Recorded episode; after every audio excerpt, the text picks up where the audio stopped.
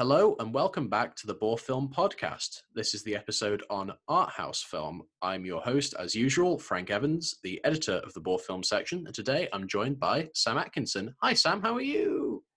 Hello, I'm Sam Atkinson. I'm here. This is very exciting. This is the episode on art house cinema. What's the what's the tone of this usually like? What what I, I know you and Nick did a well, me, Nick, and Frank.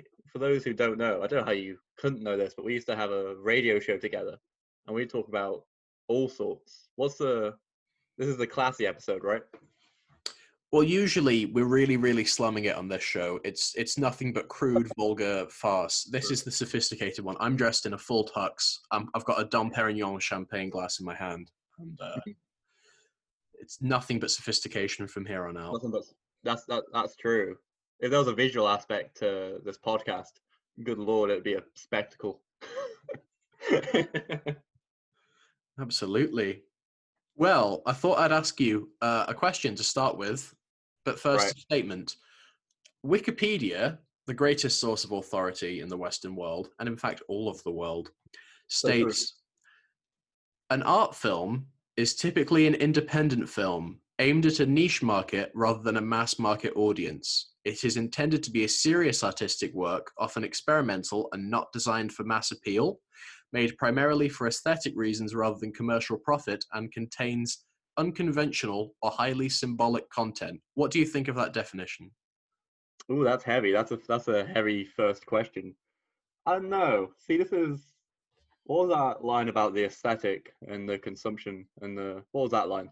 It said it's made primarily for aesthetic reasons rather than commercial profit. Uh, I don't know. This is I've had to read some of the situationist stuff for my dissertation. See, this is classy. If this is a classy episode, I'm getting classy about my references.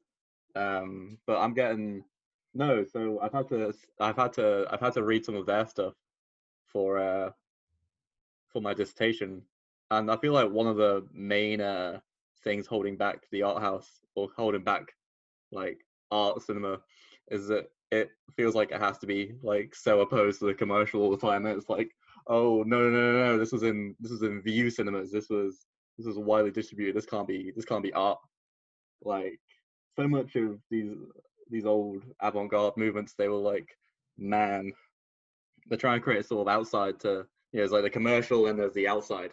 But i feel like you know that might have been true in maybe the 60s or was it even true back then? Who knows? But right now that's not true at all. I feel like all the new and exciting stuff is happening sort of through the commercial. That's the first thing I've taken away from it. But there's probably more. You know, that was a that was a that was a hefty that was a that was a hefty bunch of words.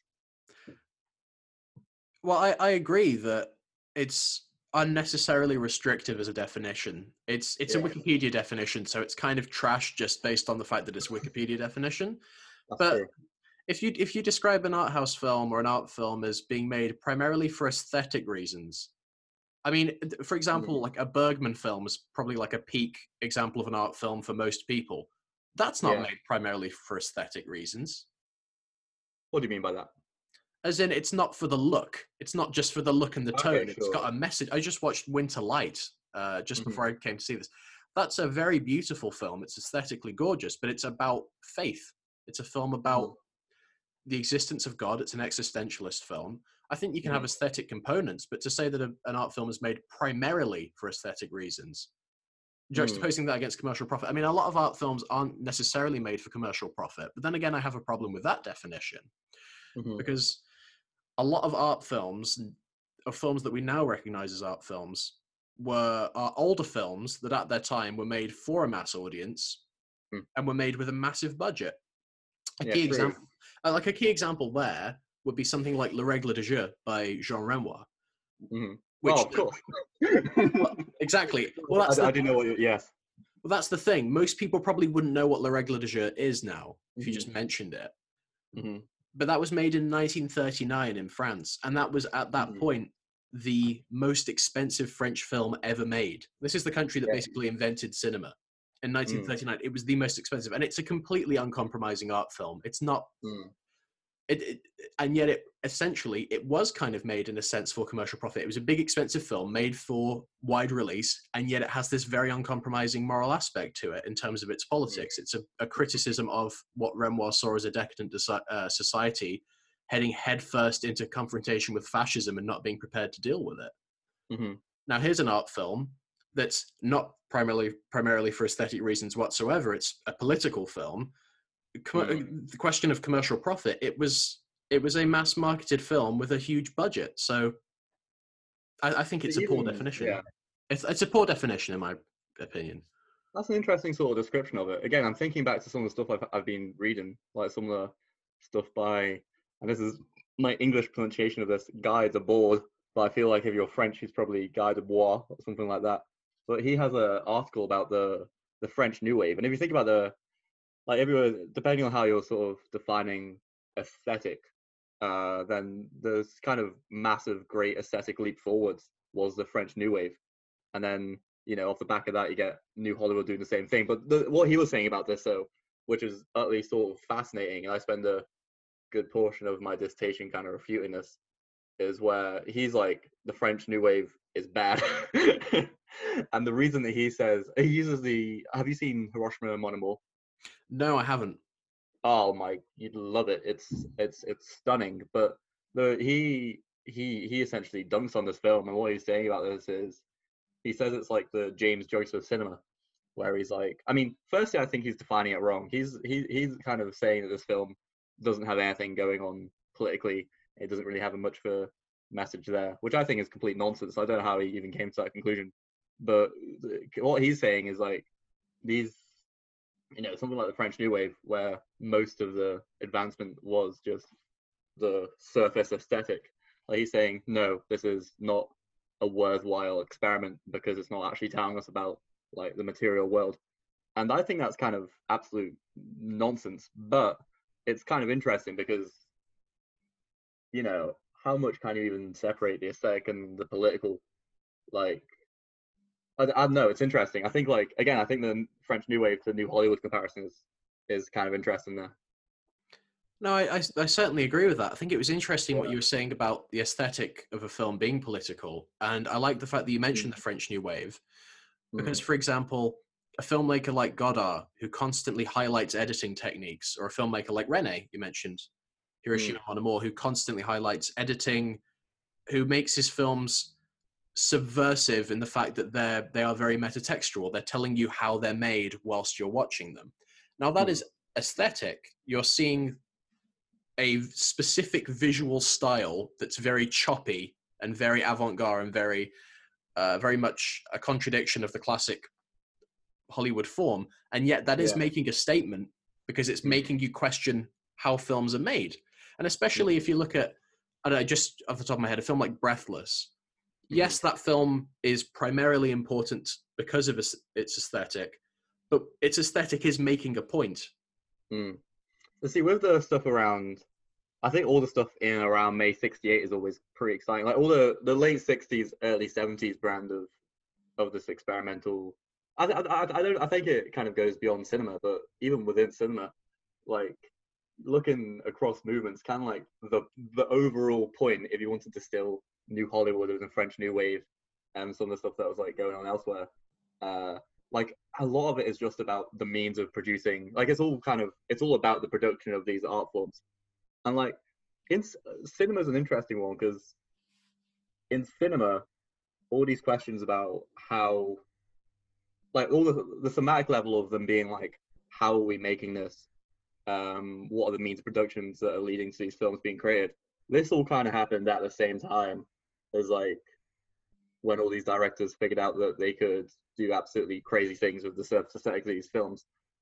If you compare it to literature, it's a it's interesting because literature kind of had its like French New Wave moment in the 1920s.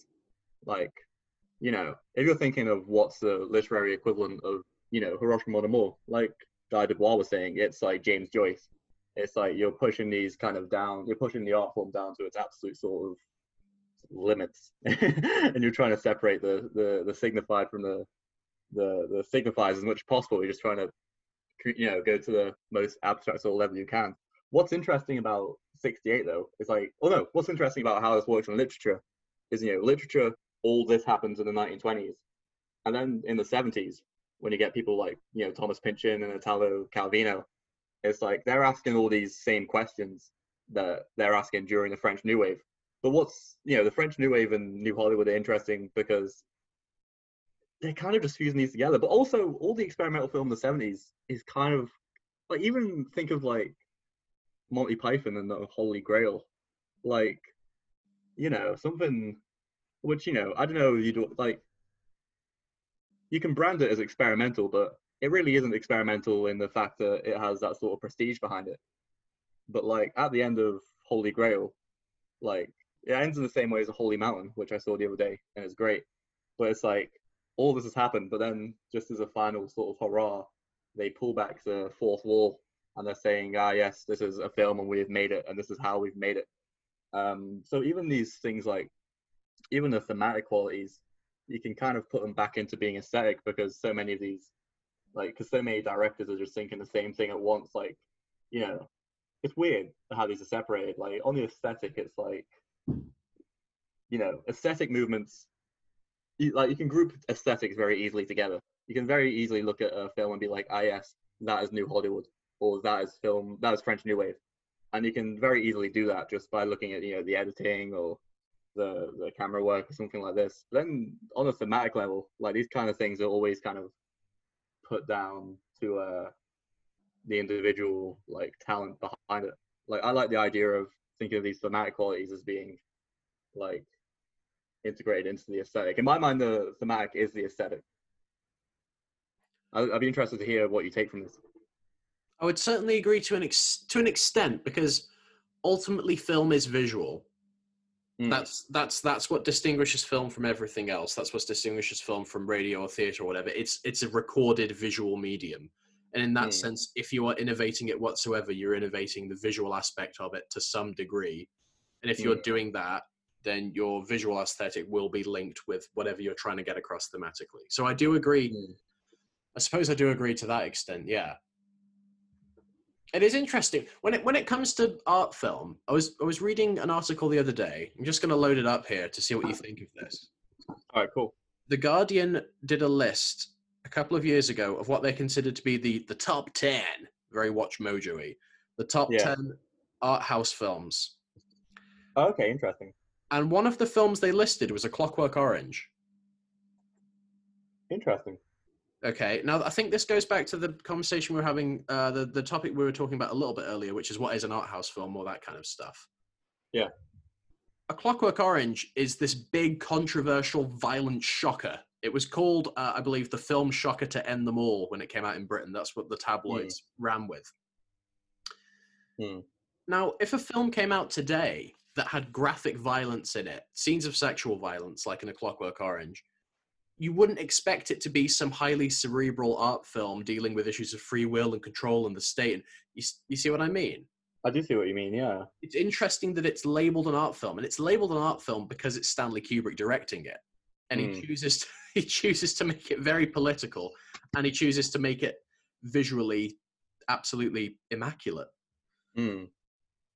Now, just before perhaps we get onto that. Here's the list that The Guardian had of the top 10 art films of all time, keeping in mind this was a list written in 2013.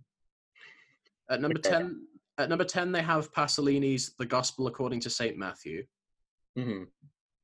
At number 9 they have The White Ribbon, Michael Haneke. See, I was go- I was about to mention him. Uh, interesting. At number 8 they have Fanny and Alexander, Bergman. Yep. Mm-hmm. Number seven, Days of Heaven, Terrence Malick. Mm-hmm. Number six, Clockwork Orange, as I said. Mm. Number five, now here's an interesting one Citizen Kane. Oh, that's a okay. But so you can so by art house film they mean auteur film. by art house film, really, they just mean films that critics really like. Yeah. Number four, Tokyo Story. I, yeah. Well, I love Tokyo Story. It's a wonderful film, but it's mm-hmm.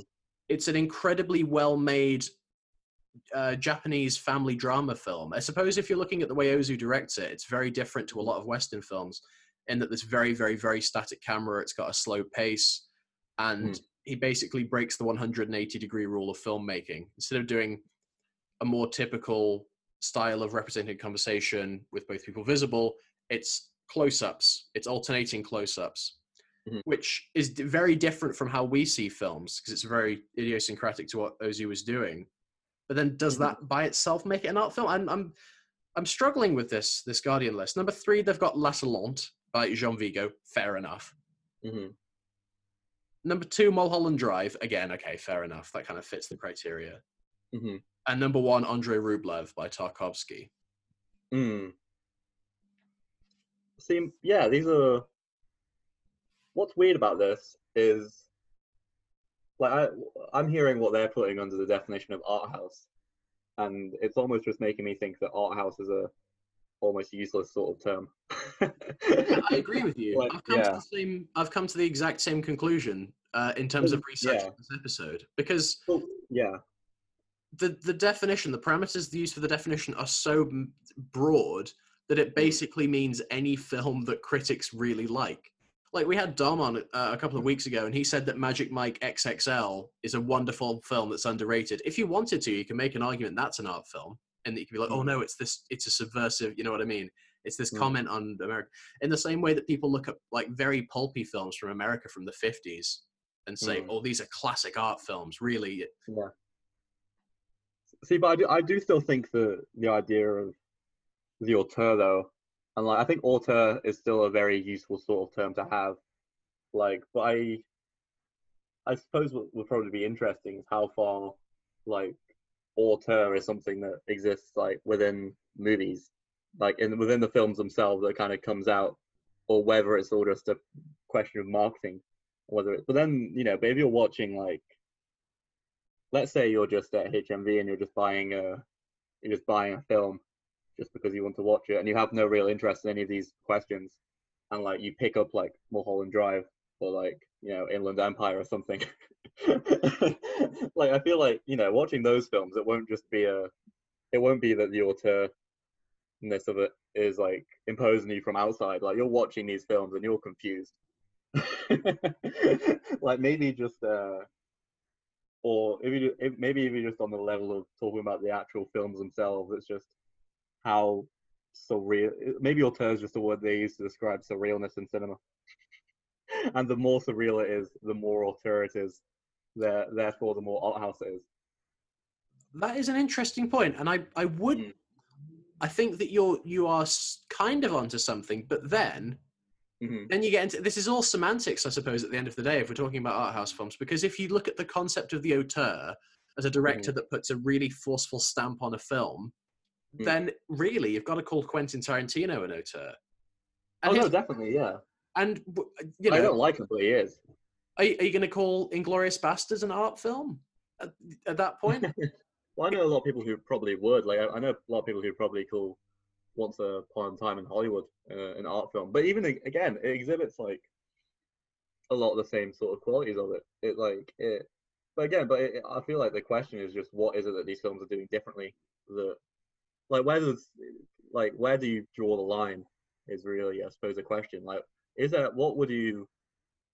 Is there anything you can like? Is, is Quentin Tarantino where you think maybe the line is? Do you think the line might be like if, if I was doing it, I think I would put the line of auteur like probably even further than that. But then like you know, there's an assumption that aut- auteur and art house means you know good. Like yeah, Michael, that's Michael. Bay is an auteur. And like, you know, people if you I, I mean I don't really know much about Michael Bay. Maybe I would like his films. Maybe I need a I feel like if I rewatch Transformers I'd get an awful lot out of it. But like he is and like Zack Snyder, like Zack Snyder is like, you know, very much an auteur. But like I don't really know where you draw this distinction. But then also like it doesn't need to exist on the level of even like the individual. Like think of these uh, Netflix documentaries. Like these the Netflix documentaries that are coming out at the minute they've been coming out for the last few years. Like I hate them. and like, you know, Why do you hate them? they're really sort of pretentious, but not and like that's me saying that. Like, like I think they're they're- just entirely sort of they're, they're overblown, they're under researched, but they're all very similar. You, you know, you can watch a Netflix documentary series and immediately, just as soon as you even see those opening titles, you're like, this is a Netflix film. So like, you know, auteur is still even useful useful there. But then of course is is it like does every film become an auteur film depending on how you define auteur? I was just gonna ask, what can you give me a specific example of a Netflix documentary series that you're talking about? Oh, have you seen the disappearance of Madeleine McCann? Is is it that kind of thing that you're talking yeah, about? Yeah, it's it's atrocious. It's just you know the, the the graphics are so glossy, and it looks like they had a a, a, a crazy high CGI budget, but it's just so boring. and then you can like and like it, it has like classic sort of American thing where there's a there's a lot. It's very it's very serious like this like you know like a lot of these American documentaries like it has a very strong like subject and they're saying something and it's gonna be quite bold and cut and then the atmosphere changes. But all the Netflix ones have a strong house style to them. But I hate it. I think by bringing up these examples of Netflix documentaries, yeah. Michael Bay, Tarantino, Zack Snyder, what we're showing is when you're defining what auteur cinema is, there's always exceptions to the rule. It reminds me of um, the old post-structuralist argument. I saw this a while ago, which is that if you're going to categorize and define something in a structuralist way, if you're going to say, for example, this is the essence of what soup is, soup is a hot meal with liquid with you know containing vegetables or meat or whatever it might be there's always an exception because there's cold soup. And then if you say oh it can be cold too well then is cereal soup. There's always exceptions that kind of break down the idea of a category. You can't ever be concrete with it. And so i mm. suppose that's that's the same issue with art house cinema. With auteur do you think auteur is a like again what do you think the limits of auteur are? Do you think that would you define auteur in the same sort of way that i might where i'd be like it's a bit like it's just a sort of it's a it's a broad stroke that kind of can be used to describe any film, but if you give it a sort of loose definition, but it's still a useful function to to use to describe. Like how do you how do you describe it? I want to hear your thoughts. I think it's a useful term, and I think it's mm-hmm. specifically useful if you want to direct, if you beg your pardon, if you want to describe a director who has a very specific style that's recognizable. But mm. I, I recently heard William Friedkin talking about the idea of auteur theory, and he completely rubbishes it, which is interesting because William Friedkin is exactly someone that I would describe as an auteur because he has such mm. a clear style. But what he says is every film you make is a collaboration. Mm-hmm. Uh, there, there's an article by Pauline Kael, very famously called Raising Kane, where yeah. she points out Citizen Kane this is the ultimate example auteur theory has Orson Welles changing the history of cinema with this one film because he was such a genius, mm. and yet it wouldn't have happened if uh, Gregg Toland hadn't been the cinematographer. There was a very clear hmm. collaboration mm. between artists that made that possible. So I think the the idea of auteur theory itself can be problematized, really, but it's it's a useful shorthand if you just want to say a director that has a very clear and repeated visual style. True. I think it. I think it's basically useless on the term on the side of production, but then I suppose a description of production is a very difficult thing to do. I think you know what Michel Foucault. He has a, you know, this is the, this is the highbrow podcast. We're getting highbrow about this. He has a idea called author function, which is a bit like auteur theory, but it just exists on the level of how these texts are actually sort of consumed. Um, so he's saying that author function is kind of like, you know, it's classic post-structuralism where it's like it's not just looking at like how these things interrelate it's just kind of trying to zoom out and just being like everything can be explained by this one theory. And like the one theory that he says is that all text can be it's like reverse death of the author where death of the author is just trying to give you all like i think death of the author is a like the Barthes version is basically rubbish where it's like giving you all of this uh individual power for yourself and oh it doesn't matter what happened on the production side it all just matters on how these texts texts are consumed by you, uh, uh, a man with freedom to decide what you think this is. Like, you know, basically sort of right, but also completely sort of wrong. And Foucault kind of points out that, you know, you don't really have as much autonomy in this as you think you do. Like, uh, you know, there are structures like surrounding you that kind of dictate what the discourses are. I should point out at this stage there is uh, an episode of the Boar Film podcast on auteur theory. Uh, it was James wow. and I discussing it, mm-hmm. and when that episode was made, I was m- much more in the camp of it's definitely a thing because I yeah. I just watched a load of Hitchcock films or whatever it was, and I thought this explains it really really well. I'm more skeptical mm. now, having uh, read more on it and having listened to more mm. on it because I recognize the collaboration. For example, like the, the Hitchcock films I really really love, like Vertigo and North by Northwest.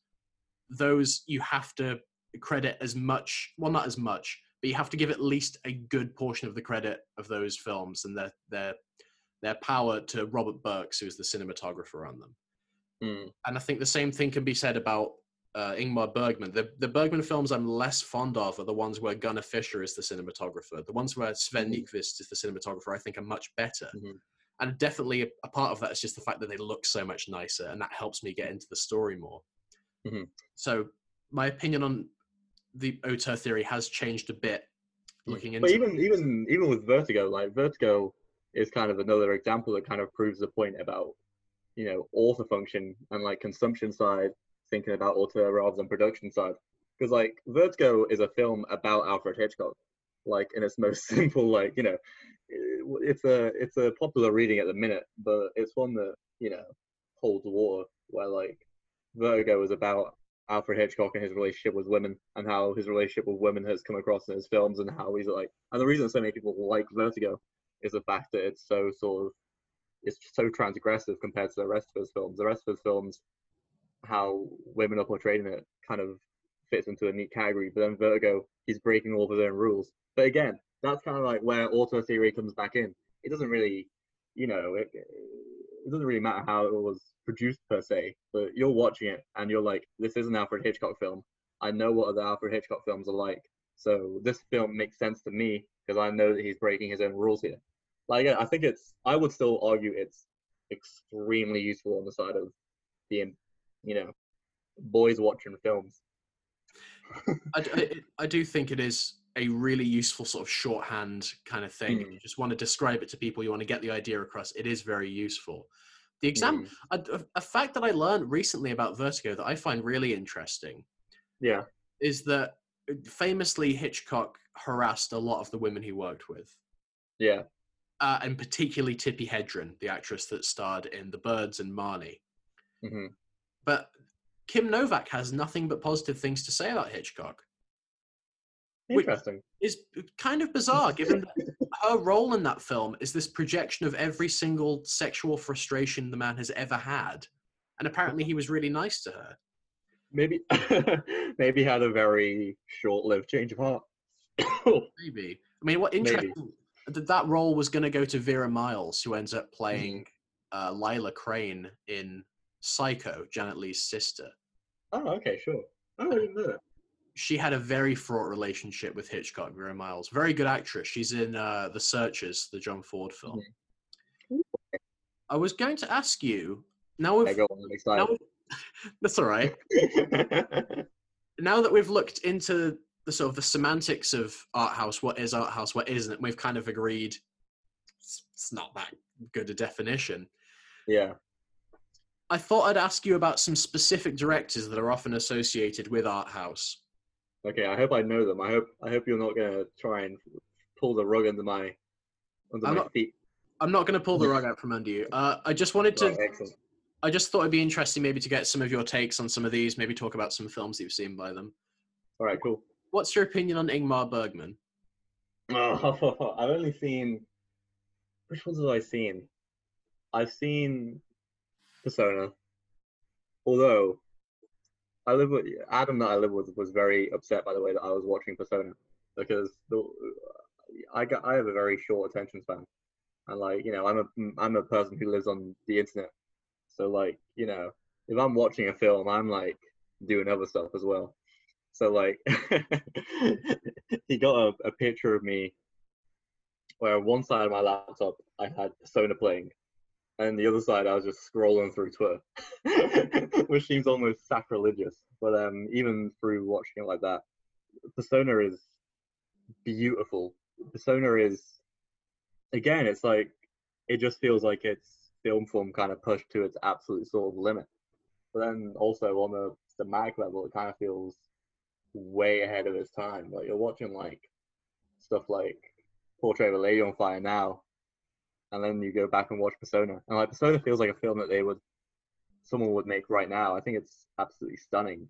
I also saw uh, Autumn Sonata with uh, Ingrid Bergman, uh, and what's the name of the? Do you know the name of the other woman in that film? It's Liv Ullmann. Ah, excellent, excellent trivia. Um, but no, that's I watched like I watched it. I think in the same week or couple of days as when I watched uh, Inter Mezzo, Inter Mizzo, which was Ingrid Bergman's uh, first film. Um, and weirdly, um, apparently in in both her first film and her last film, she plays uh, a concert pianist, which is very strange and they're very different movies.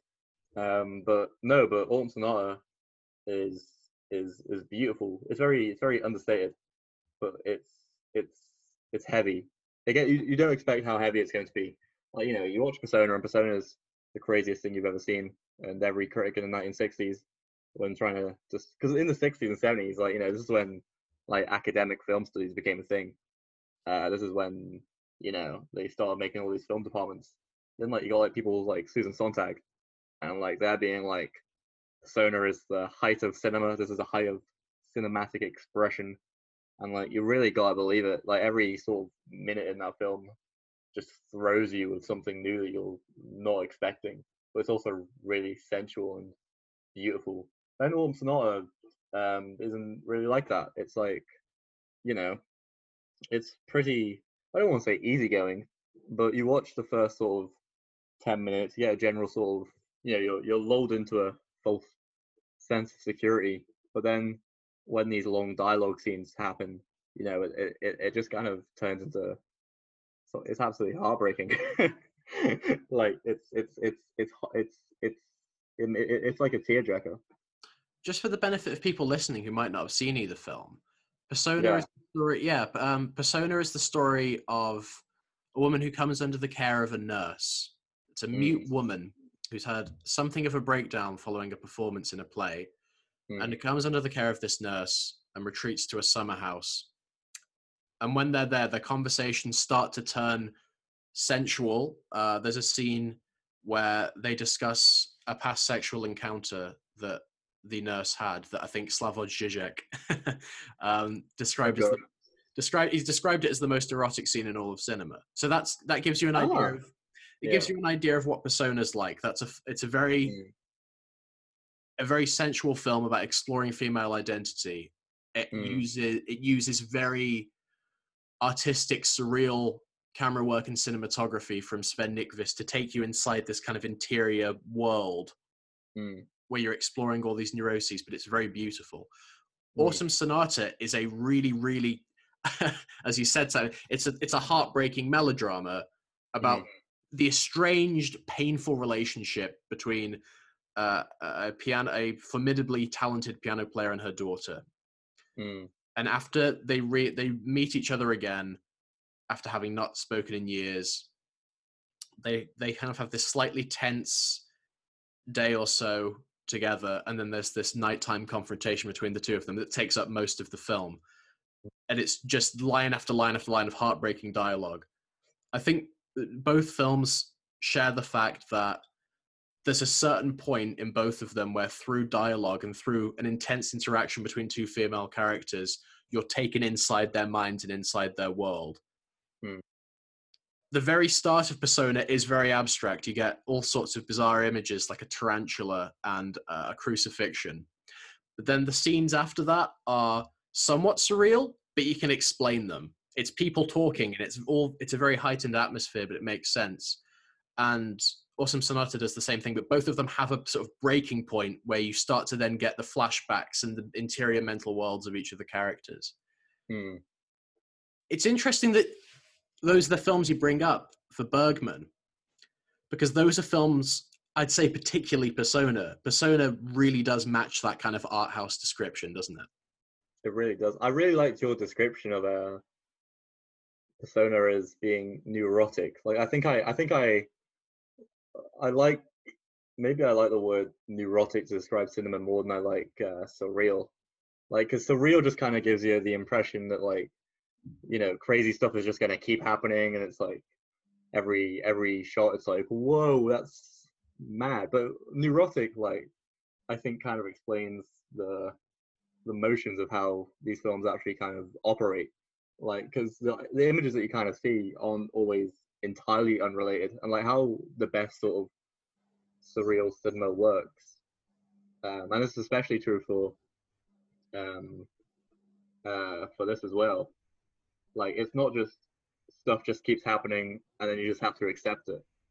Like, you know, again, Holy Mountain. I was watching Holy Mountain the other day. This does this as well. It's like these images are completely confusing to begin with, but then they kind of linger in your head and you have to think about them and then like you have to sort of there's like a process of mapping in your head where all these like sort of stark pieces of imagery they they, they come together and by the end it's all it's entirely sort of cohesive.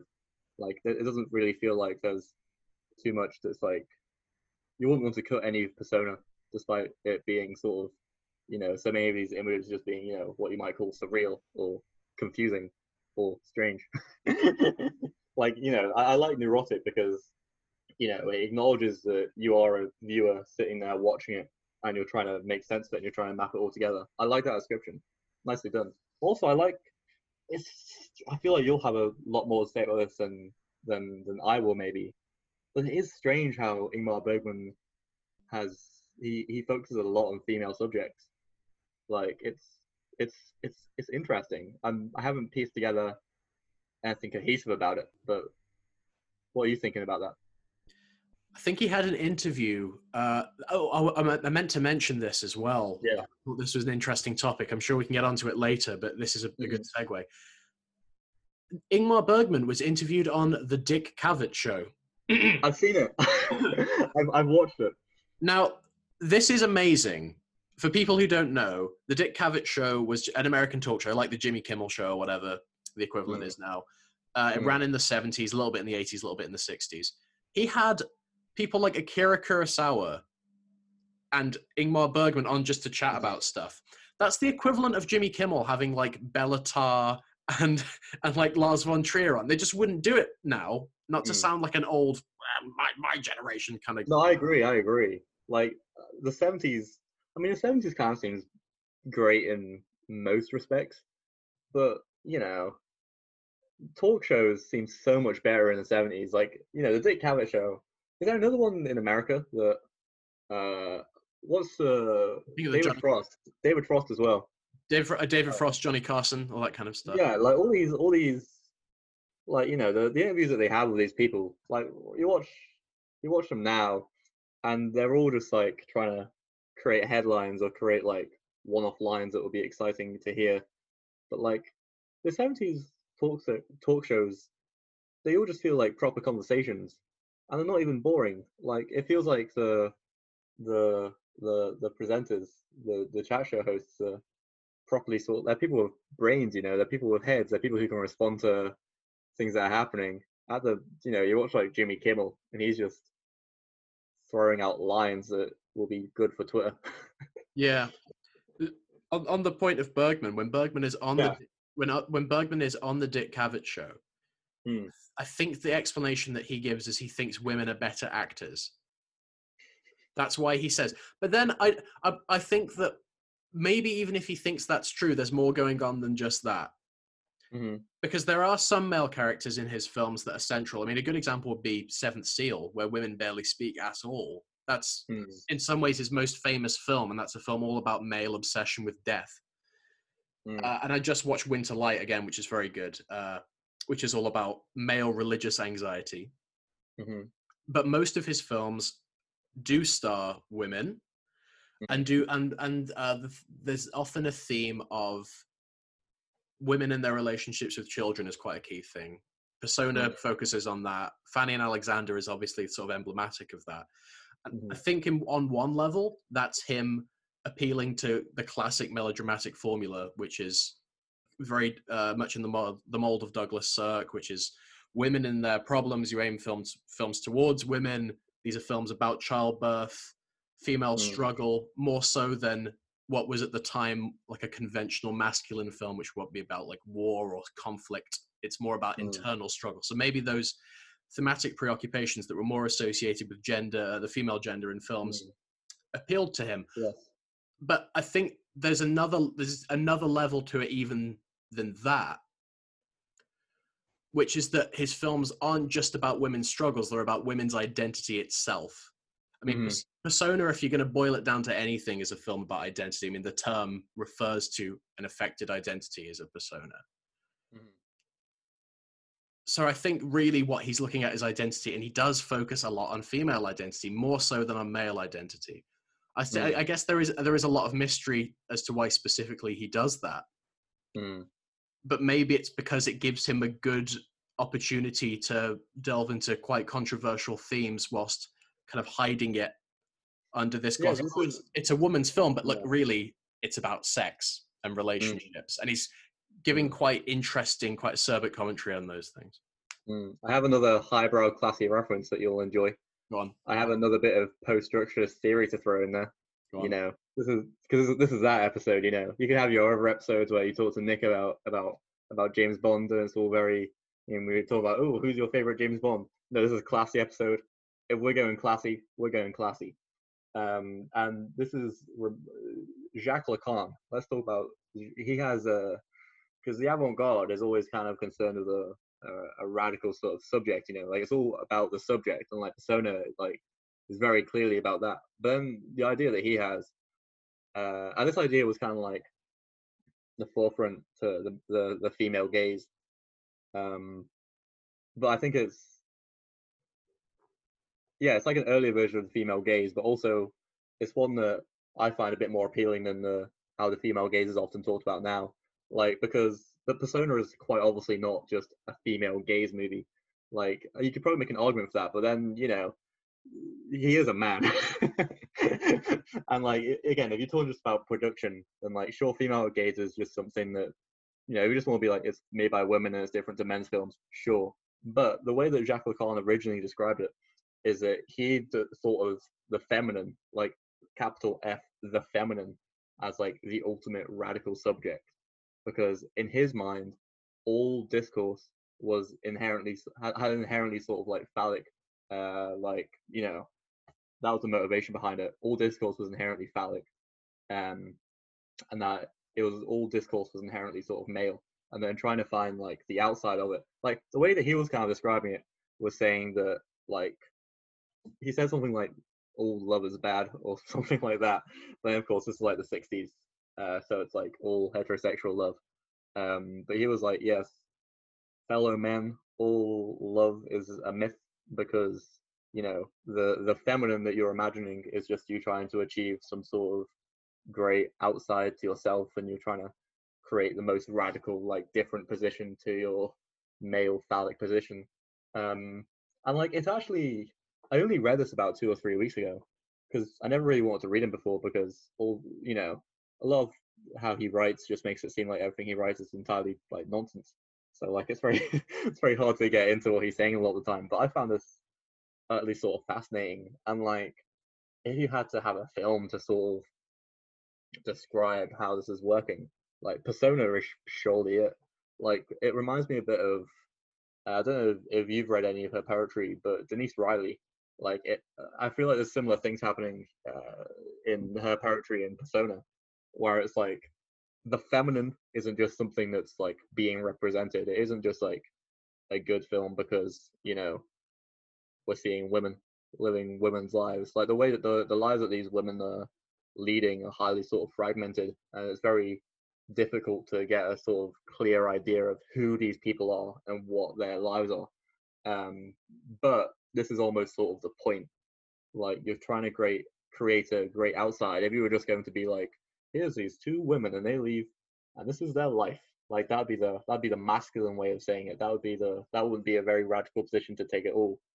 Um i think that's why you know i'd be interested to sort of see a parallel universe where it's like a, a female director doing persona. Because you know if you i mean the Lacan version of it is very sort of metaphor- metaphorical and like obviously you know the same film could come out, but it'd be interesting just thinking about how these sort of approaches are different. Like I think it's it's an like yeah I feel like just female gaze or something like that. I don't think it does it justice. I think there's a lot more going on there. That's a really interesting point. I like that a lot. I mean, what you said about Lacan and the idea of phallic imagery dominating culture, I suppose. One of the opening shots of Persona, and this was edited out of the British release of the film for years. If you buy mm. a British DVD copy of Persona now, I think all copies of Persona will have somewhere on them uncut, complete, director's cut, something like that. Mm. Because the original UK release had the image of a penis mm-hmm. uh, cut out of the film in the in the opening montage of images where there's the tarantula and there's the hand being crucified mm-hmm. there is an image of a penis mm. very very clearly which is interesting because the, the, to my knowledge in terms of male characters in the film there's two there's the young yeah. the young boy at the beginning if you want to talk about male gaze and female gaze the image mm-hmm. at the very beginning of the film of a young boy who looks at a screen where the faces of the two leads alternate yeah so there's this idea of uh, maternalism, the idea that he's looking towards a maternal figure with this mm-hmm. wall. Later on in the dialogue, there is this discussion about an abortion that one of the characters had or mm. tried to have. Um, and you have this idea of what the uh, the idea of the male gaze itself. Mm-hmm. Immediately following the most phallic of all phallic images, and then later on in the film, you have the one adult male character who is a man that quite literally turns up and has sex with one of the characters, then immediately leaves. Mm. What do you think about that in terms of the phallic imagery in the film, and that men are either represented literally in terms of their sexuality or are a mm. figure that's looking for a mother? Mm. Interesting. It is interesting. Like you know that the, the young boy at the beginning. This is what I was gonna. This is the first thing that came to mind. Like, do you think that young boy with like his hands up on the screen. Do you think on the map? Do you think that's Bergman being like, "This is me"? do you think that's his depiction of himself here? Because it is like, because it is a male gaze movie. There's there's no way around it. It is a male gaze.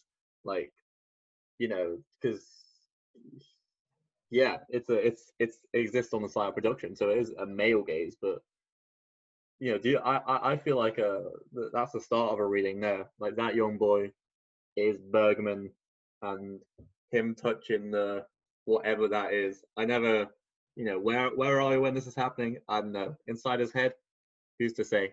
But uh, but it feels like a it feels like it's truly sort of symbolic for him. What's the what are the other male characters doing again? He's a male character that arrives at the house in quite an abstract sequence and you see his face. It's the classic profile shot versus looking directly into the camera. You see his face. It's implied he has sex with one of the two women. Then that's it. That's all he's in the film for. It's an incredibly hmm. brief role. I think he has about three lines. Well, even that is like it's kind of messing with. It's transgress. It's transgressive of the sort of like domestic positioning that women sort of had at this moment.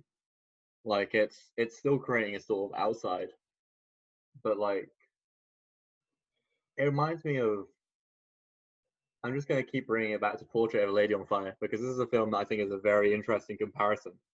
Because in that film, it's much more clear cut. Because you know, on the production side, it's a female gaze movie in the fact that you know it's made by women. it's made, it's a you know, there's no there's no question of the of the male like to be seen there unless you're talking about in the sort of like post drug sort of ways like you know and how it's done in that film is you know the the entrance of this man like at the end is like just a like it's making you remember the fact that this like these patriarchal structures like they exist. Uh and like you, you know you see it and it's like a great sort of outside and you're like oh god. Like from the way you're describing this in like in in in persona though like it's interesting because it's not just you know I don't think it's just that the film is a female space and then oh look a man enters and then isn't that you know it's not like an inside outside like like that like it feels like it's taken it feels like it's working within like the the patriarchy. It feels like it's working within the domestic space of these women and like just creating the most sort of transgressive position that could exist there. Again, it's why I think it's important that he's put himself in the film at the beginning. He's not trying to blag it and create like it's not like Autumn Sonata maybe where it's like he's just trying to create this female space. Like there's ruptures in it. And I think there's a reason why Persona is the more critically acclaimed film that's talked about a lot more. Autumn Sonata mm. isn't really anywhere to be found on a lot of those greatest films of all time lists. I really like it. Um, but just in terms of what you were saying about the young boy at the beginning of the film reaching out towards the screen being Bergman, there's mm-hmm. one theory that that boy is meant to be a representation of this child who is a very painful memory in the head of the mute actress character, mm-hmm. uh, who she tried to abort but didn't succeed in doing so. So that's one theory. Mm. Your your suggestion that it's Bergman is interesting because if you want to avoid the idea of practicing death of the author on Persona, Bergman dated both of the lead actresses. Did he actually? He he was in a relationship with Bibi Andersson. I'm just gonna. Oh wow! I'm just gonna Google that to make sure it's true, but I'm convinced it is. And he he had a child with Liv Ullman. Mm-hmm. So, oh, gosh. So Liv, Liv Ullmann and Bibi Bibi Andersson are the two leads in that film, and Bergman was in a relationship with both of them if he is that child at the beginning reaching out towards the screen touching the screen of the faces of the two women he has had a sexual relationship with that's some very interesting strange imagery to put in your film yeah that's true because yeah because he's, he's not gone for like a balding 40 year old man.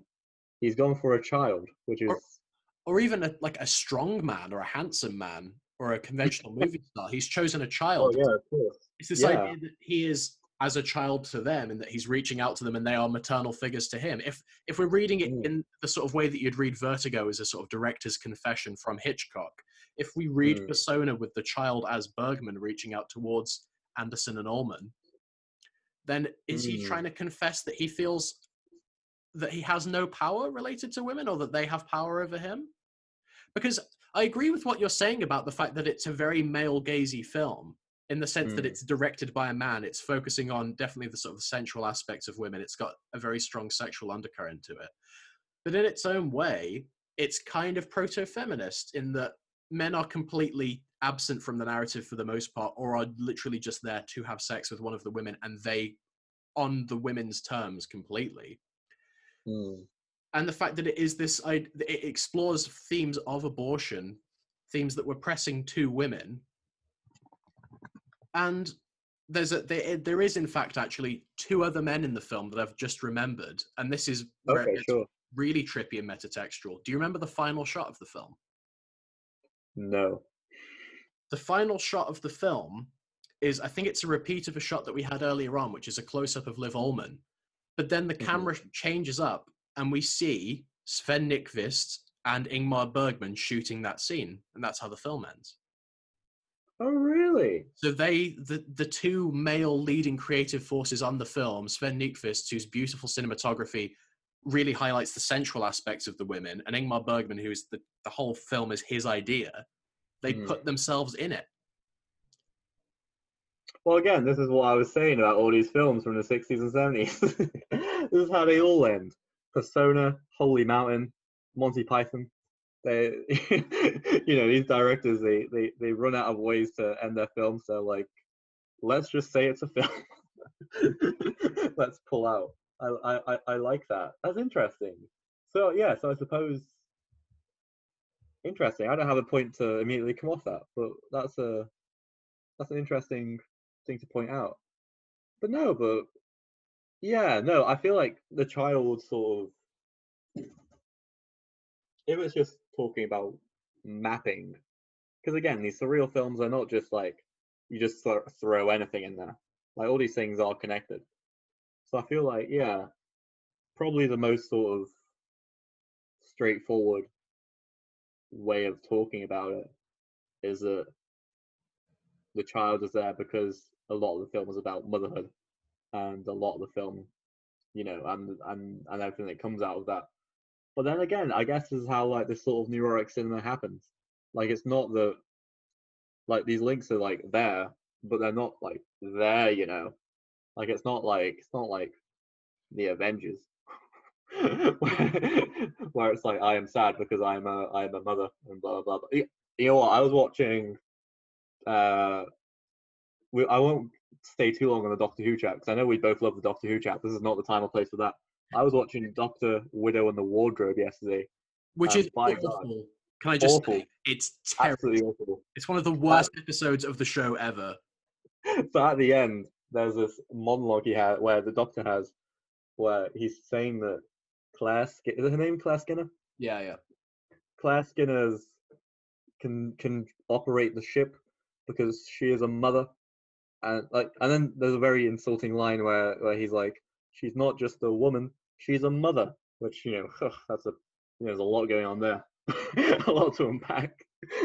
but like, you know, this is sort of like, you know, that's a straightforward way of doing these things. Like, these are the links that exist. You know, I like, you know, a neurotic cinema is like, sure, these things are kind of like, kind of connected, but the fun of watching them, like you know, like a David Lynch film, is like you know, you have to just get these two things that are very, very, very tangentially related and pull them together.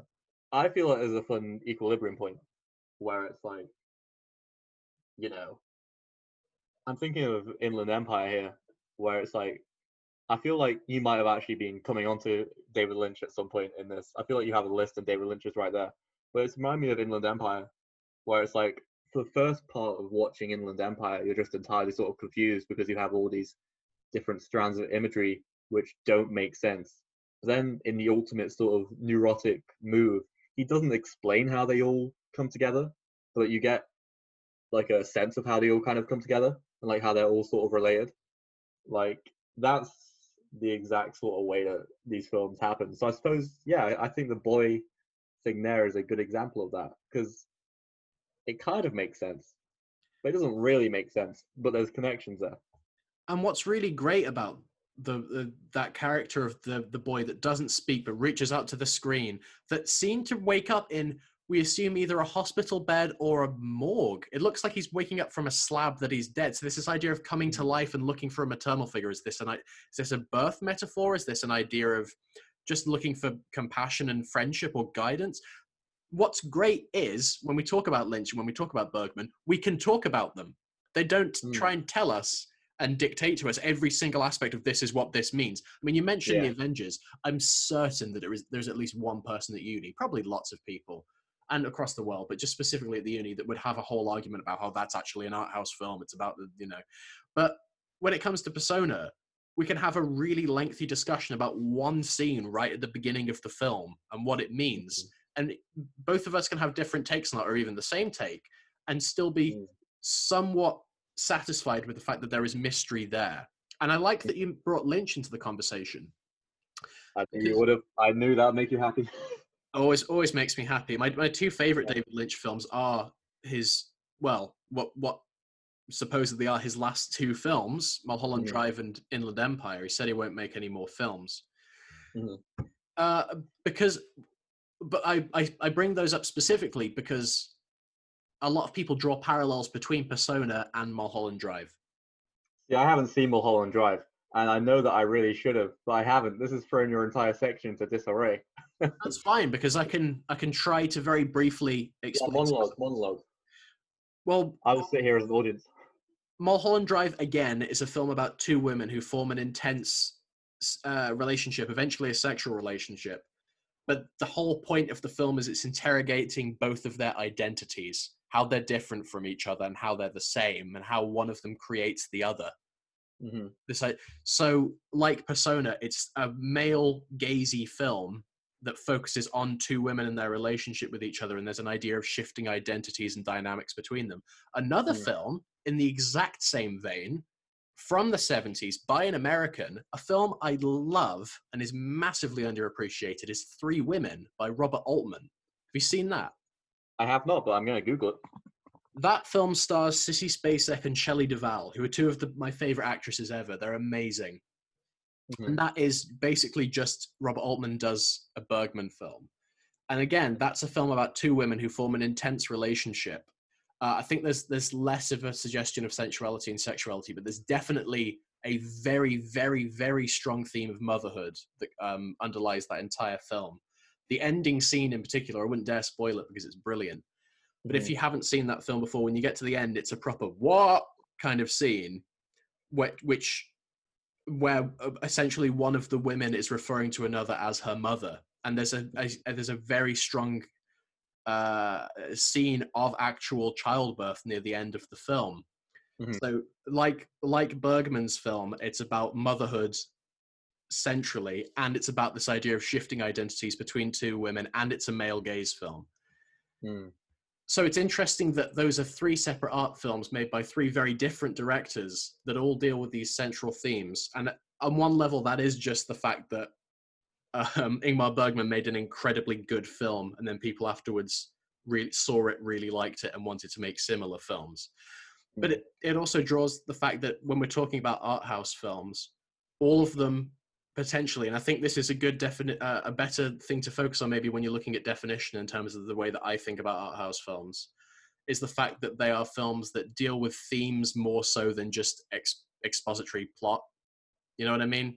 Like if, if someone was going to say, "Oh, let's go and see an art house film," I'm not expecting them to take me to the Avengers and then say, "Actually, the Avengers is," you know, I'm expecting to watch something like Mulholland Drive or Persona, where I, I'll Mm. probably leave not quite understanding everything that happened. Mm. See, this is. Have you ever read any David Bordwell? No, please tell me. He's like one of the big fat film theorists.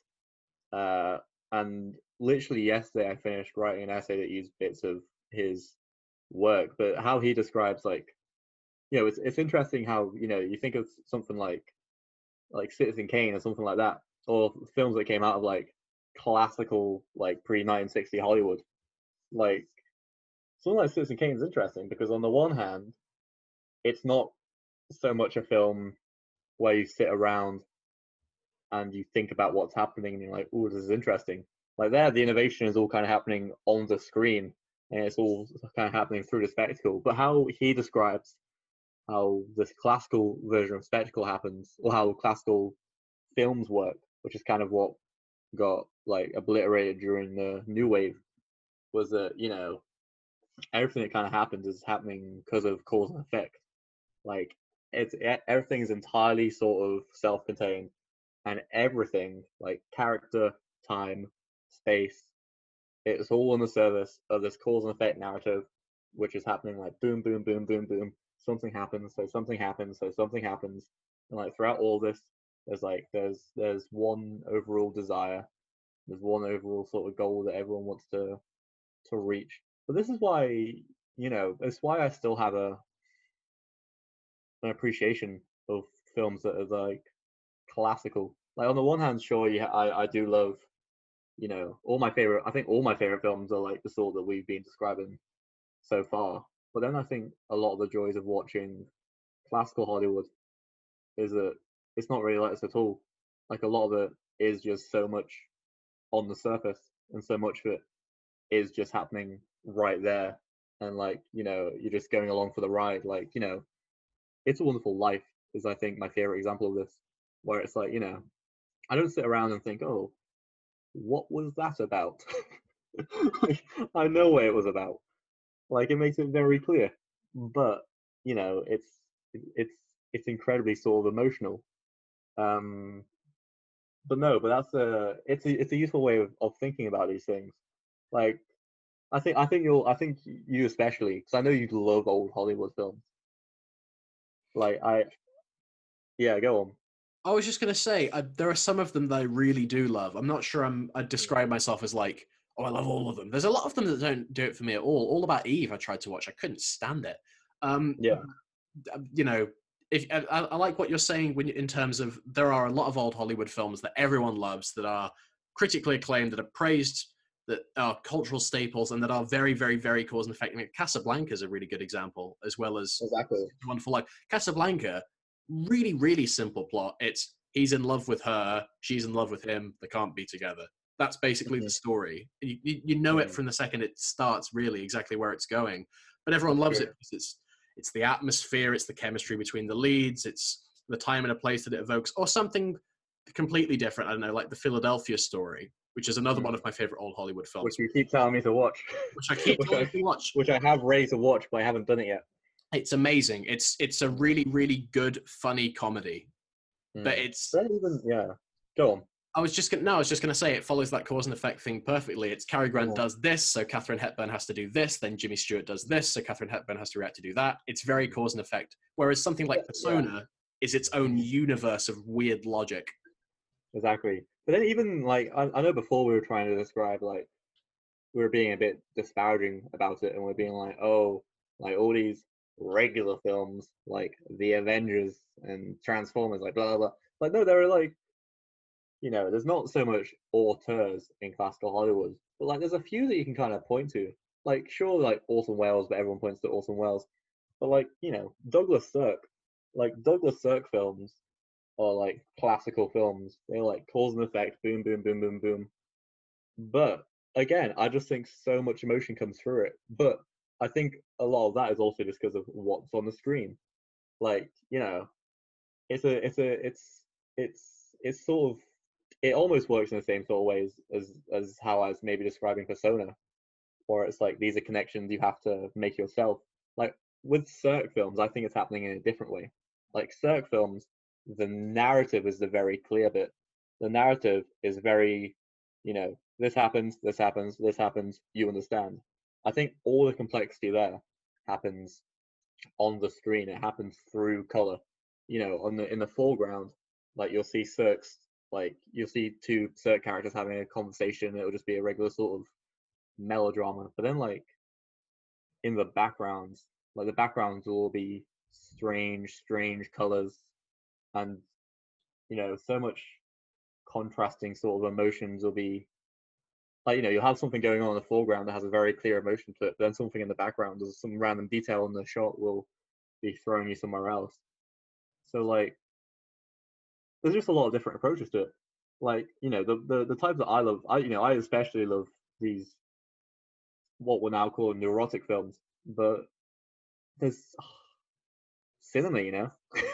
well, when you mention old Hollywood and auteurs, the Mm. William Friedkin point that he makes in the podcast, uh, "The Movies That Made Me," the episode with him, which I recommend. It's really good. Listen to it if you Yeah. haven't. He says that he loves Michael Curtiz. Now, Mike, if you don't know who Michael Curtiz is, and if you're listening to this, I do, I do, because we did a mod, we did a we did, we did half a module on him. but if you, if you're listening to this and you don't know who Michael Curtiz is, I know that I know that Sam um, he, he's a director that's behind lots and lots and lots of films, but his name isn't particularly known. For example, he directed White Christmas and Casablanca. Right, those are two very interesting films. I think he directed what The Adventures of Robin Hood with Errol Yeah. Flynn as well. Mhm. So And uh, and uh, what's that one film noir film called?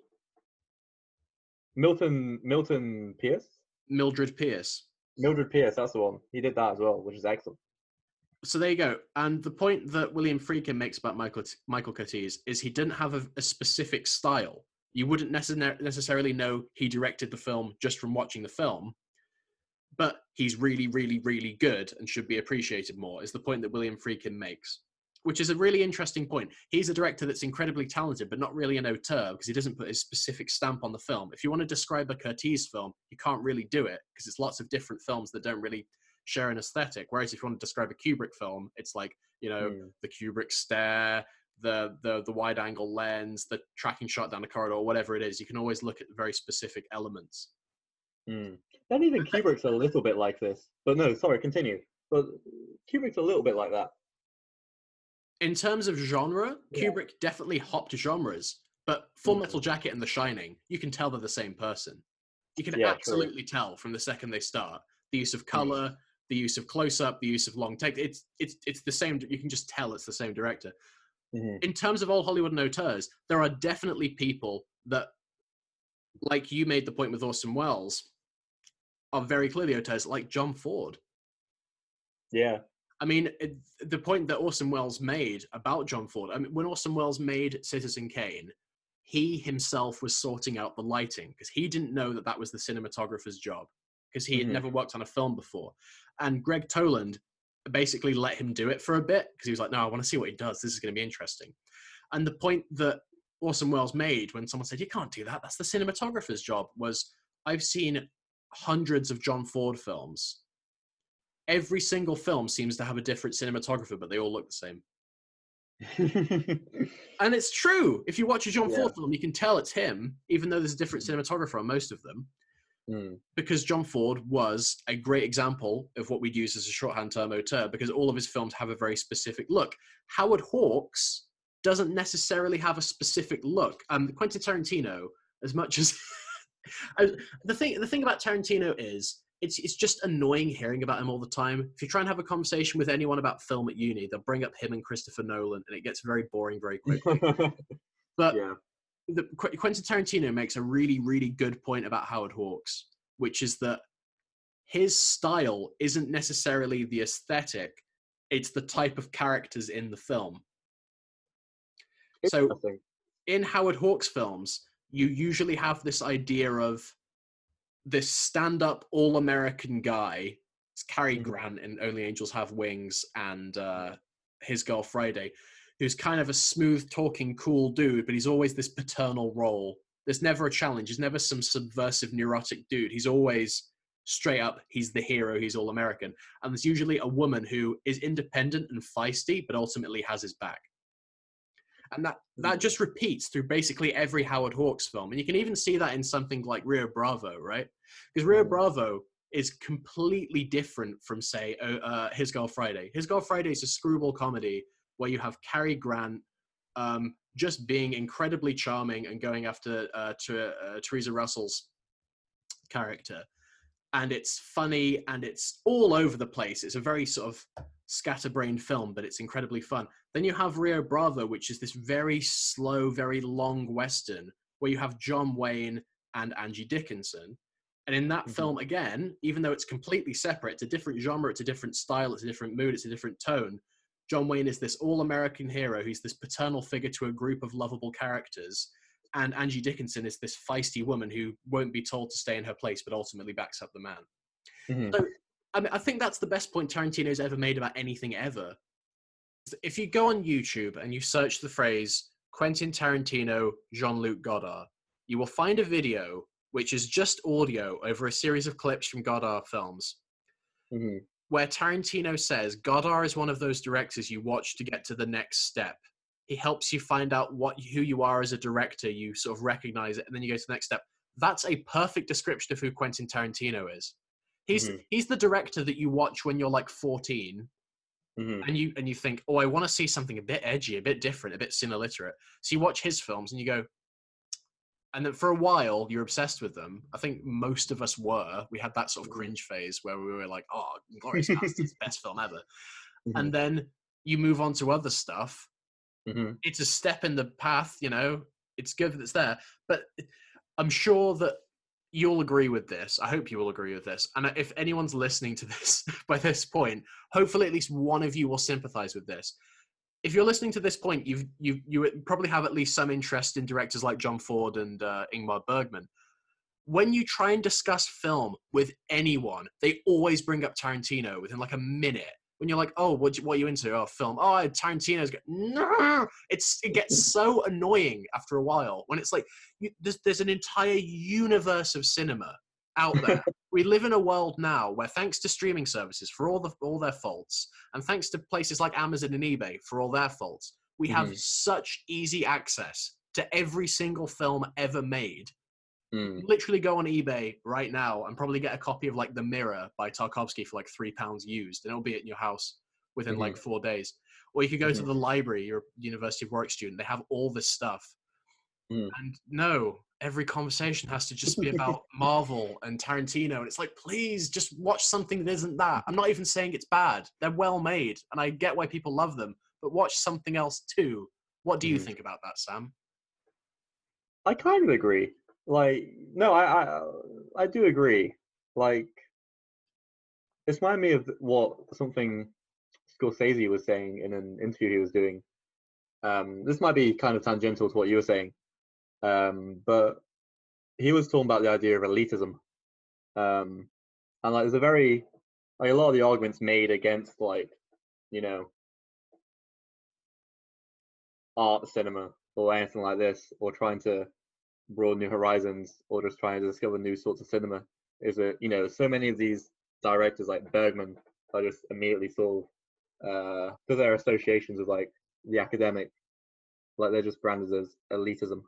Uh, it's like elitist to think this, but like something Scorsese had an interesting sort of point on this.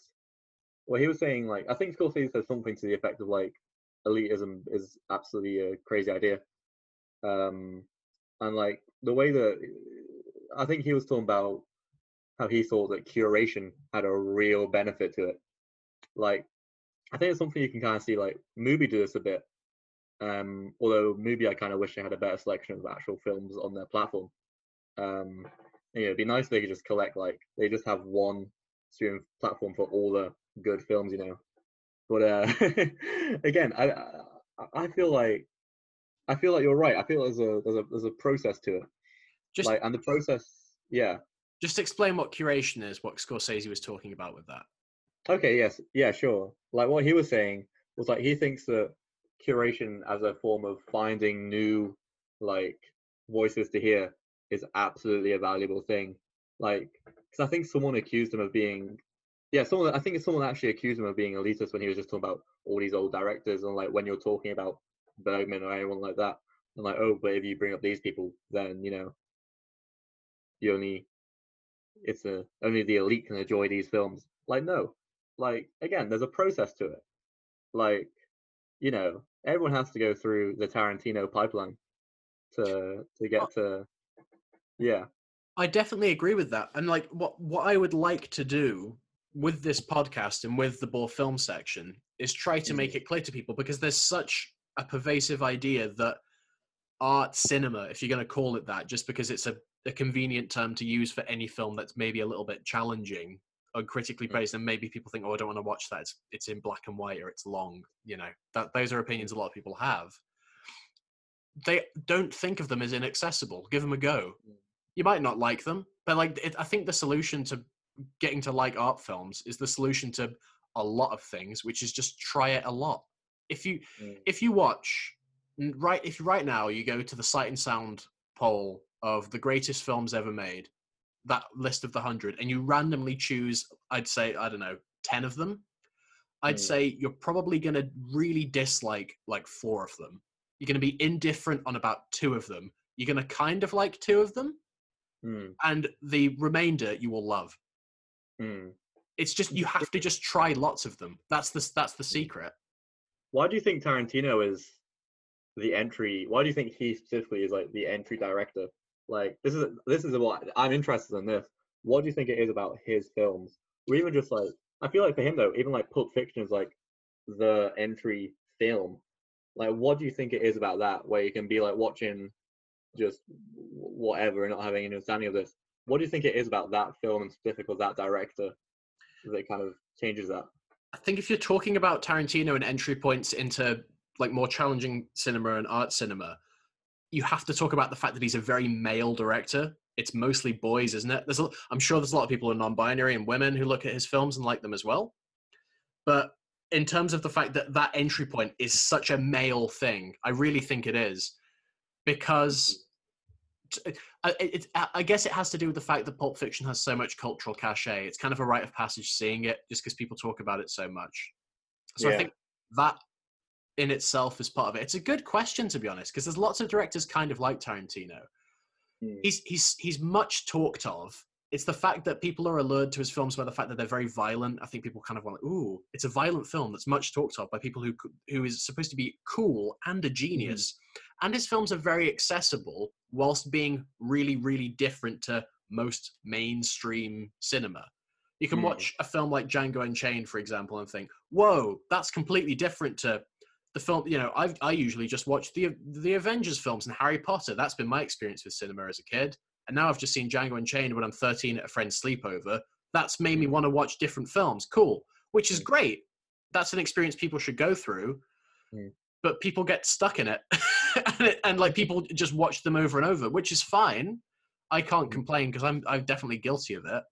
But if you watch Django Unchained and you really love it, the next yeah. logical step is to go, well, what made Tarantino make Django Unchained, oh, he's written a lot of stuff about how he likes Sergio Leone. I'll check out Once Upon a Time in the West. Then you see that, and then you think, oh, Claudia Cardinale, the actress in that film, is really great. Or look and say, oh, she was in a film called Eight and a Half. Everyone talks about this. So then you watch Eight and a Half, and you Mm. might hate Eight and a Half. But then you think, Mm. well, why do people talk about this so much? Let's see other directors from the time. What about Antonioni? Then you watch L'Avventura. And that's the chain. That's what you've got to do. That's what you've got to go through. But Mhm. You just, it's that step. It's that, that Mhm. vital step into watching some. The, the amount of people I've talked to who won't watch a film because it's in black and white, Mhm. it's painful. It's absolutely painful when someone Mhm. says it. Mhm. But people don't watch it, or if it's if it's subtitled. Tarantino. This is a this is kind of from the point I was making.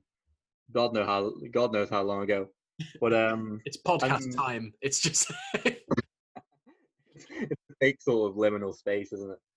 No, I think uh, Tarantino is an interesting entry point for actually thinking about how the nature of the auteur and like the art house film has changed since the seventies. Because like obviously in the seventies and the sixties, there's this big movement of just it all exploding and like kind of how I described it before. But I think after that is so interesting because like Tarantino, yeah, I think Tarantino we can describe as definitely a post New Hollywood person because like so much of what he's doing is that he's just referencing like stuff that was happening in the 70s and like you know his films are like curation in themselves in that. I think again it's something that i like about him like Yeah. his films don't feel new within themselves. They feel like uh they're just extended sort of references to everything else. But then this is kind of like the cultural like response that uh, like you know think of music like you know the like sampling like most samples are kind of from these explosions of genres that were happening around the late 60s early 70s like this is like look at most like hip hop samples. They basically all come from around there and like it's basically all just like funk or soul or whatever from around there. So like it's weird because on the one hand if i wanted to describe like for film what's happened to the auteur since new hollywood kind of died away. On the one hand i think there's tarantino but then in my mind the two other like great um like auteurs who have kind of come about since new hollywood ended like i mean there's a lot of them but like the two that you know appeal to me one's obviously david lynch who kind of was also a new hollywood director. Um then michael haneke is another one i point to. Like his films you know they feel entirely sort of new they feel like they've got that new hollywood sort of energy behind them there's something else there's something else going on there like you know in thinking about describing david lynch is so interesting because like you look at Eraserhead, and like Eraserhead is very much just a new Hollywood movie. Maybe I don't know how accurate you think that might be, but I think generally it's just a new Hollywood movie. And like whilst everyone else in New Hollywood kind of like became what you might want to say commercialized, but they just kind of like either just became obscure or made what you make just like mainstream movies. or and it's a, Mhm. obviously it's a controversial person to talk about but someone like woody allen who Yeah. basically in the 70s made like three good films and then Mhm. for the rest of his career riders off it. basically just made the same film again and again and again and again occasionally he made some great ones like crimes and misdemeanors but for the most part he's basically just trying to remake annie hall like trying to recapture the magic and he just yeah. never, never managed yeah, it cool. yeah, but with David Lynch, though, it's weird because I feel like he kind of he. It feels like he kind of moved with the times to continue making stuff that was interesting. You know, yeah like you know, you get uh like Twin Peaks. Like you know, it felt like he made Eraserhead, and once he'd made Eraserhead, he was kind of done with his big cinematic statements for a while. Like there was stuff like Blue Velvet, where it was just kind of like a mainstream Hollywood film, but a bit strange. Like, but then I feel like the next great leap he made was Twin Peaks, where I felt like he was pushing the TV form like to its absolute extremity. But then even past then, like he says that the art house film is now dead. But I think like the best thing he, he's done he did recently, like Inland Empire.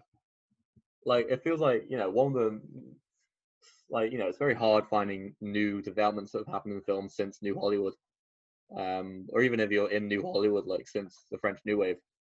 But like you know, Inland Empire feels like it's res- it's a response to like Dogma '95, and like Dogma '95 is is is is a rare one. Just to explain to people who might not yes. know what Dogma '95 is, it was a uh, a filmmakers movement in Denmark in the 1990s, and it was basically this idea that you have incredibly ascetic, pure filmmaking. The idea that you don't bring props in, you just use what's there. You use digital cameras. The idea that you try and get something feeling very natural and realistic. Uh, directors like Thomas Vinterberg and Lars von Trier are associated. Mm. Yeah, I feel like that's a that's a that's a very succinct uh, description. Congratulations, much better than I could have done. I would have been like, oh, it's like uh, they film it on uh, digital, blah blah blah. yeah, no, but I feel like you know maybe okay if I had to summarize what I think cinema post New Hollywood would be. This is all you know top of my head because like New Hollywood and like French New Wave, so much of it was about the relationship between the artist and the film. Like, and it feels like since that has happened, everything past then, like a lot of it's just been about computers, but a lot of it now feels like the structures that go behind making films, not so much in like and how it's a relation between uh, the artist and the art, but just like now it feels like how film is consumed uh, and how it's like made on a technical level is now the motivator behind the new experimental. So like you have Tarantino, where it's like you know, in the of consumption where you have all these different genres, you just move them all together into like one cohesive thing. Like sure, that's happening. That's happening there, and like you know, sampling is doing the same thing. Then also like Michael Haneke, like you know, Michael Haneke. It feels like all of his films are kind of about television or it all just feels like they're all about film, but not so much in the fact that it's like what's his relationship to the film he's making, like it might have been in New Hollywood. Like he's kind of concerned with what's the effect of film and TV on people. Like, and a lot of the time his and like how and like how the he kind of gets a bit post structurist about it. Really, he's a bit like you know what are the overall sort of like systems that are in place that are dictating how we respond to these things.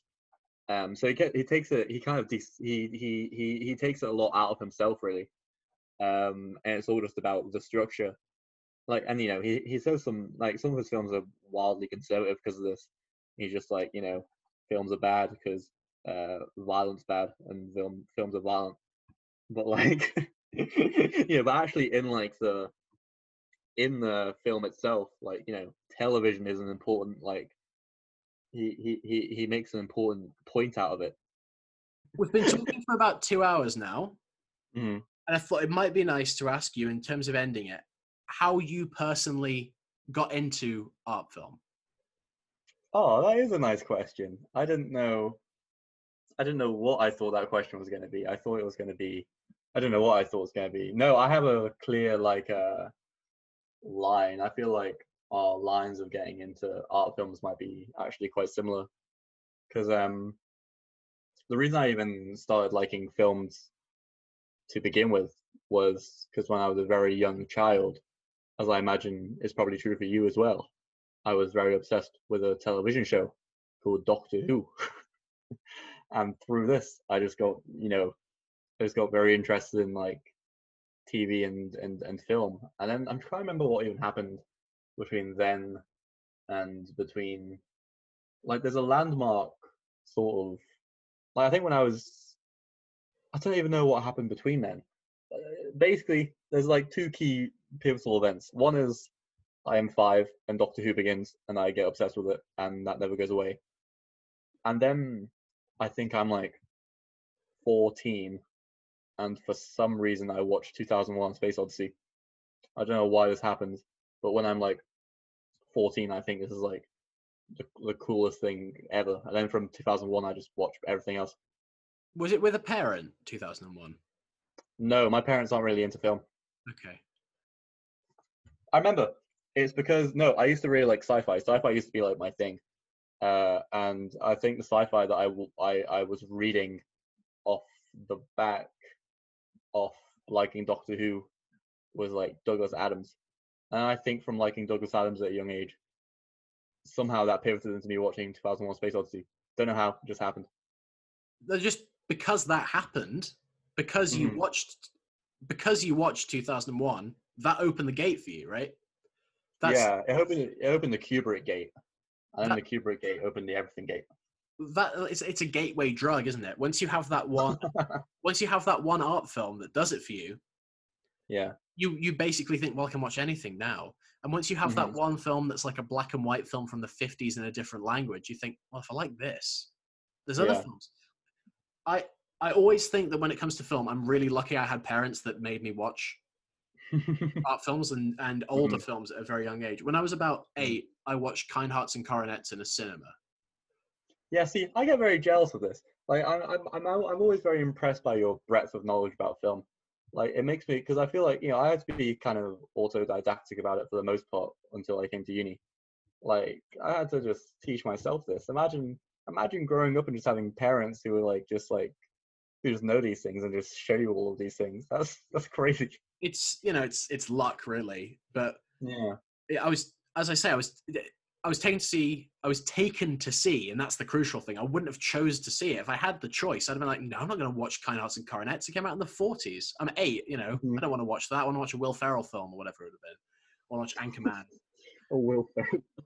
but no, I watched Kind Hearts and Coronets, and it made me laugh. I found it really funny. It's still one of my favorite films now. And from Mhm. watching a black and white old film and laughing, I thought, Mhm. I can watch other old black and white films. Maybe they'll make me laugh. Maybe I'll like them. And again, Yes. I'm- I remember watching North by Northwest for the first time when I was about six. I was made to watch it. Again, it was a watch this, you'll like it. Mhm. And it was a really, it was an old Technicolor film. If it is Mhm. indeed Technicolor, it's certainly lovely color. Um, and I thought, wow, this is great. I want to Mm-hmm. watch more films like this. Hitchcock. I'll watch more Hitchcock films. So I did that.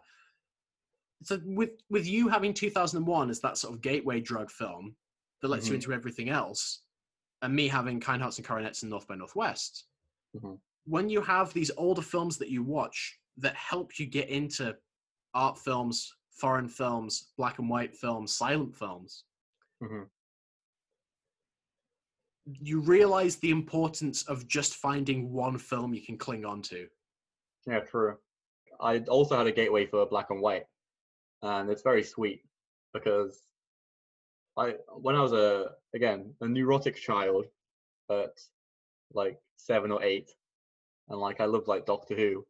You know what the I think I've to- probably told you this before. You know what the second thing I really loved was the Beatles.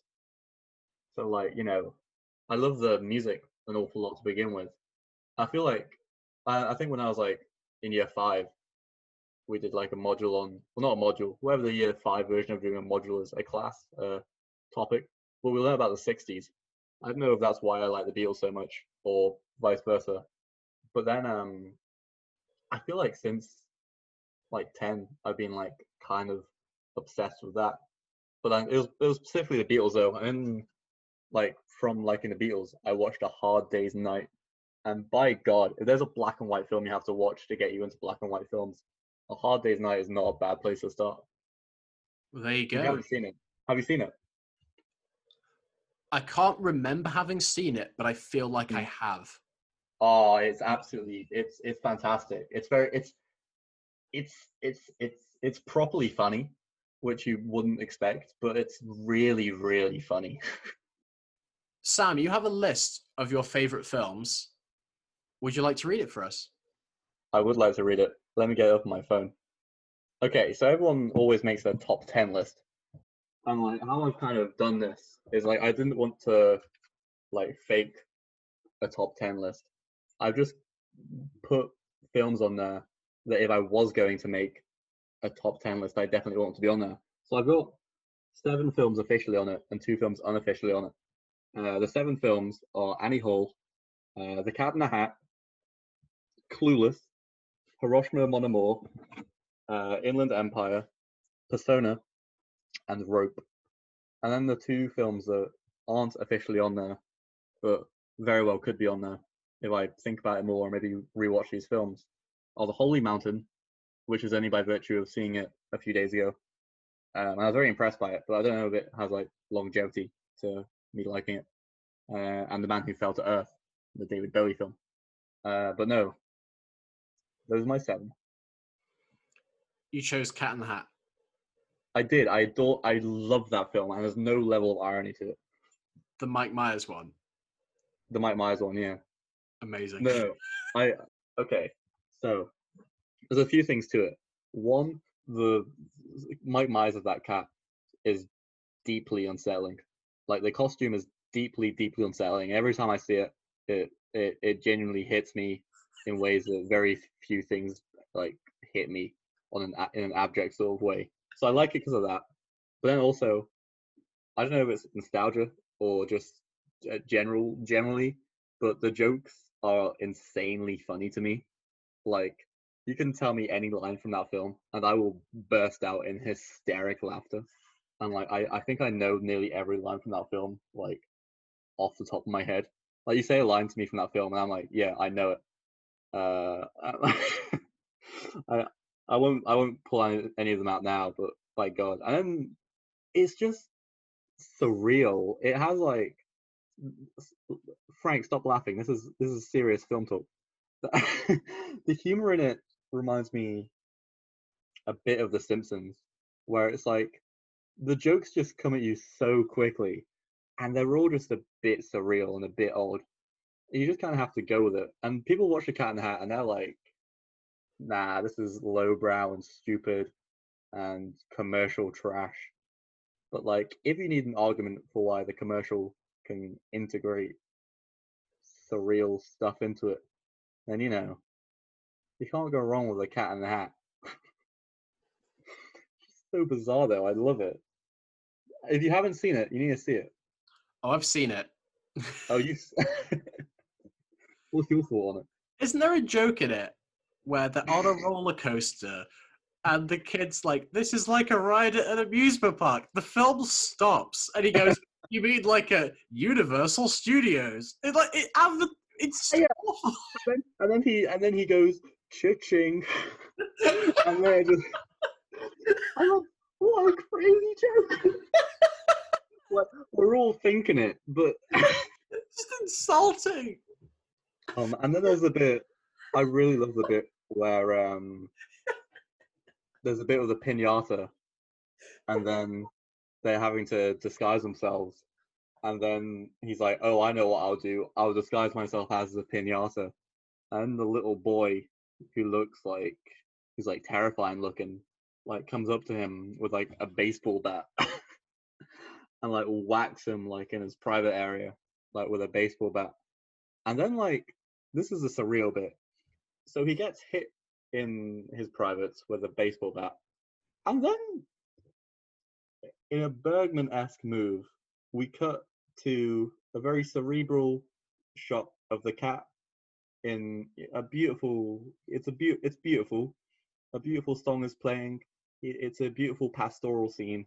It's like beethoven's sixth. It's very it's very it's beautiful. He's just swinging there and it feels like a sunday morning. And then it just it just cuts back to him and he's screaming. Who who wrote that?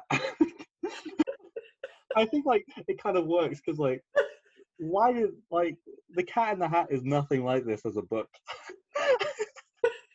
like who? Why would you do this? and like every time I watch it, I think I must have seen it about fifteen times. Like not even as a child. Like as an adult, I watch that film like every two or three months. sometimes with other people, sometimes by myself. And like I love it more and more every time. Every I watch it now, every joke hits.